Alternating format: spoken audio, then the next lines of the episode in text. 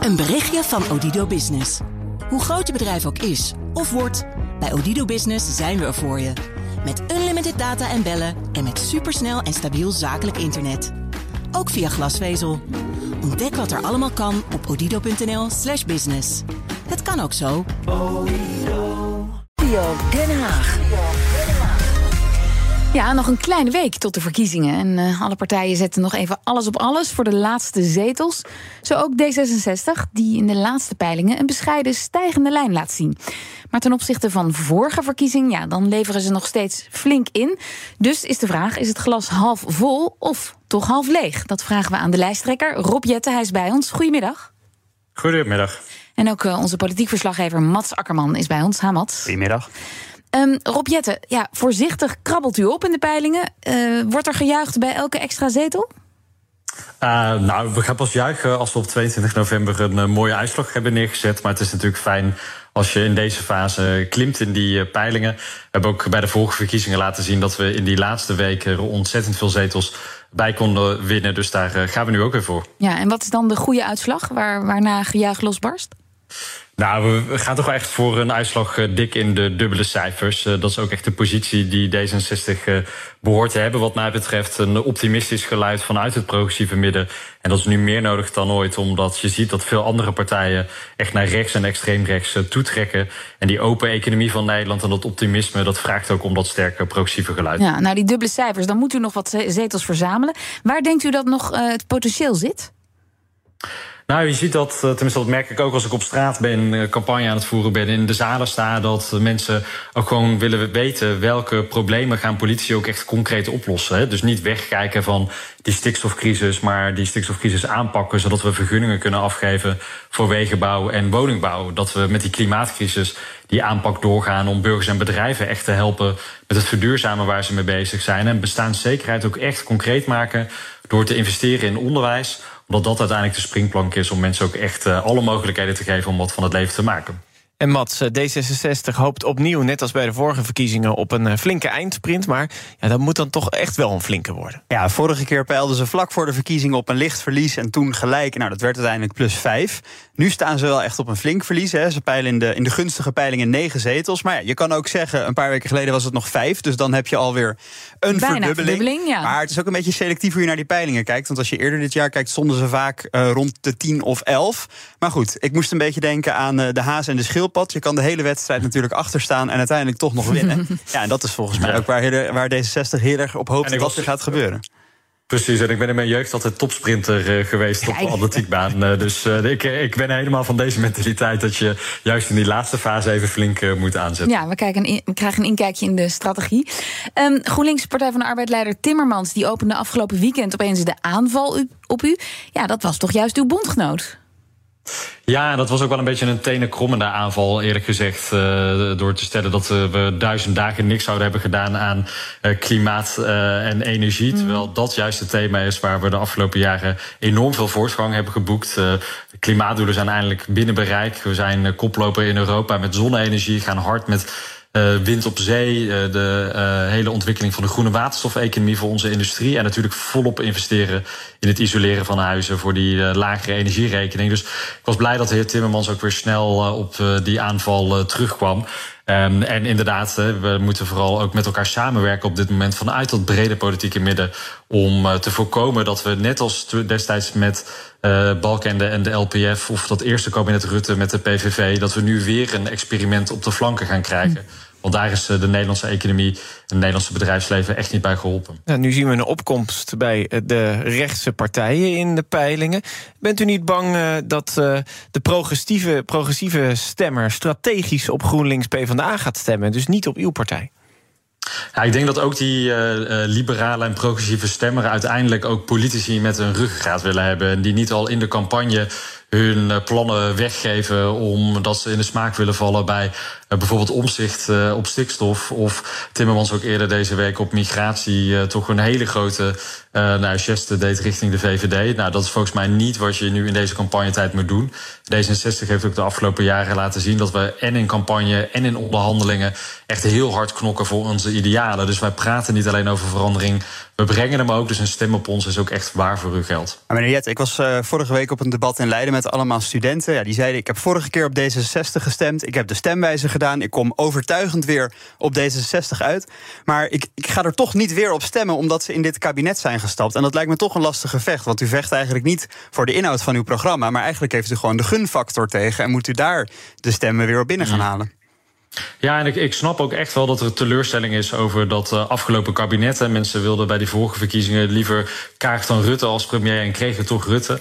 Daar kan ik ook nu niks meer aan doen. Uh, maar ik merk wel ook in die zalen met studenten dat als ik ze vertel dat we die afgelopen jaren enorm hebben geïnvesteerd in die kwaliteit van onderwijs, in lerarensalarissen, geïnvesteerd in de wetenschap, dat die basisbeurs nu weer terug is. Maar dat we ook voor die pergeneratie nu die rente op die studielening op 0% willen houden. En vooral ook in die volgende levensfase jongeren willen helpen. Bijvoorbeeld met die gratis kinderopvang uh, en vooral het bijbouwen van betaalbare starterswoningen. Dat ook heel veel van die studenten uiteindelijk zeggen: Oké, dan ga ik toch voor dat heldere, progressieve en groene geluid dat eh, D66 laat horen. Dus ik hoop dat we ook in deze laatste week uh, juist veel van dit soort jongeren weer op D66 kunnen laten stemmen. Ja, Pieter Omtzigt van NSC die zei vanochtend nog: Het wordt voor mij lastig met GroenLinks Partij van de Arbeid. Nou, duidelijke taal. Kan hij wel bij u aankloppen?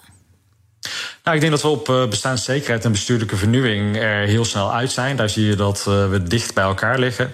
Uh, maar Omzicht heeft op Europese samenwerking, op de klimaataanpak, maar ook op vrouwen- en homorechten een wat conservatievere ja. koers.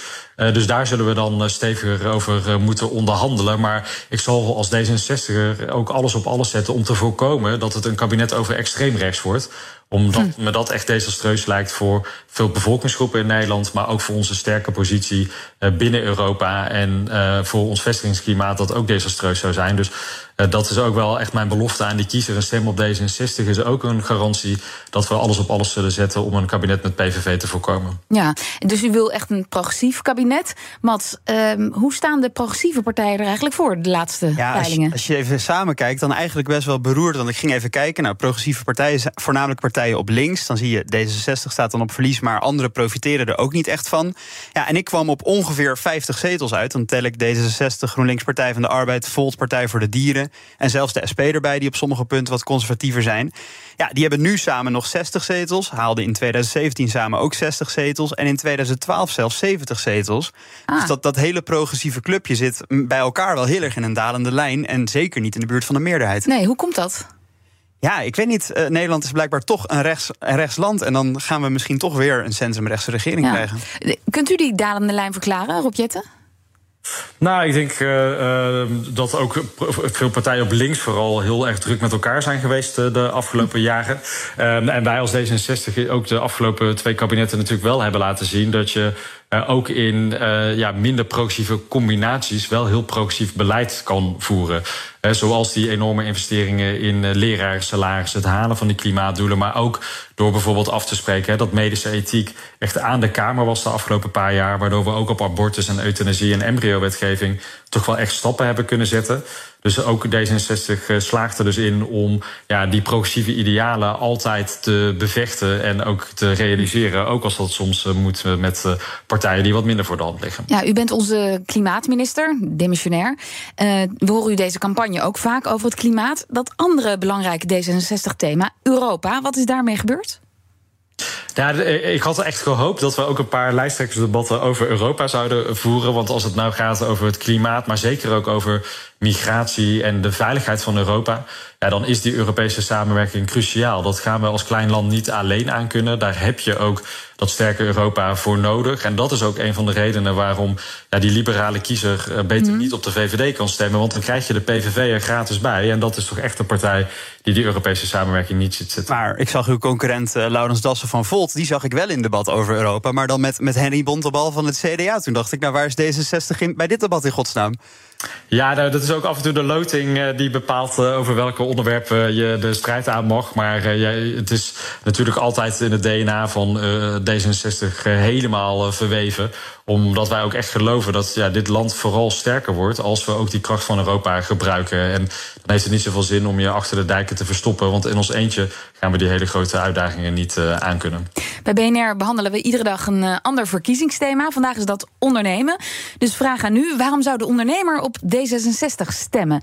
En ook zeker als hij al de duurzaamheidsplannen uh, leest in uw verkiezingsprogramma. Ja, omdat D66 ervoor zorgt dat we ook echt die sterke en open economie kunnen behouden. Wij graaien niet in het groeifonds, maar investeren juist extra in ondernemers. Met een groeifonds, een goede investeringsbank en dat klimaatfonds die ondernemers kunnen helpen om de komende jaren te innoveren en te vergroenen. We maken het bovendien ook makkelijker voor start-ups en scale-ups om kapitaal op te halen, door te groeien en ook echt die nieuwe kanjes van de Nederlandse economie te worden. We verhogen de belasting op uh, vervuiling, omdat dat gewoon de beste manier is om je economie te versterken. Maar uh, we, in tegenstelling tot andere partijen, kiezen we niet voor doorgeslagen lastenverhogingen. Omdat we ook willen dat, ja, dat ondernemen ook echt uh, blijft lonen. En tot slot, de grote krapte op de arbeidsmarkt. Dat is wel de grootste uitdaging waar ondernemers voor staan. Wij maken met ons programma werken veel meer lonend. Zeker als je meer dan drie dagen in de week gaat werken. En dat is ook de beste manier om al die vacatures te vullen de komende jaren. Ja, ik sprak gisteren tijdens het BNR Ondernemers debat met uw collega Hans Veilbrief. Die is uh, op campagne in uh, Groningen en die heeft een busje en daar staat op: geef Hans nog een kans. Ja. Is, is iedereen op de D66-lijst vrij in het uh, campagne voeren? Nou ja, ik ben heel blij dat we onze 80 kandidaten allemaal heel fanatiek campagne aan het voeren zijn. Maar Hans Velbrief uh, kiest bewust ook het, het, noorden van het land. Hij heeft de afgelopen jaren natuurlijk als staatssecretaris laten zien dat, je, eh, dat die nieuwe bestuurscultuur niet alleen maar zit in institutionele hervormingen, maar vooral ook in de houding die je als overheid aanneemt. Hè. Vertrouw je mensen weer. Ja, hij claimde heel populair te zijn in Groningen. Ja, en ja, in de peiling van Dagblad van het Noorden haalde D66 deze week 25 procent. Dus dat belooft veel goeds voor de uitslag. Sprintje richting Groningen dus, uh, zou ik zeggen. Ja, Dank, Rob. Uh, veel succes nog die laatste weken. Rob Jetten, lijsttrekker van D66. En Mats, dankjewel. Een berichtje van Odido Business. Hoe groot je bedrijf ook is of wordt, bij Odido Business zijn we er voor je. Met unlimited data en bellen en met supersnel en stabiel zakelijk internet. Ook via glasvezel. Ontdek wat er allemaal kan op odido.nl/slash business. Het kan ook zo.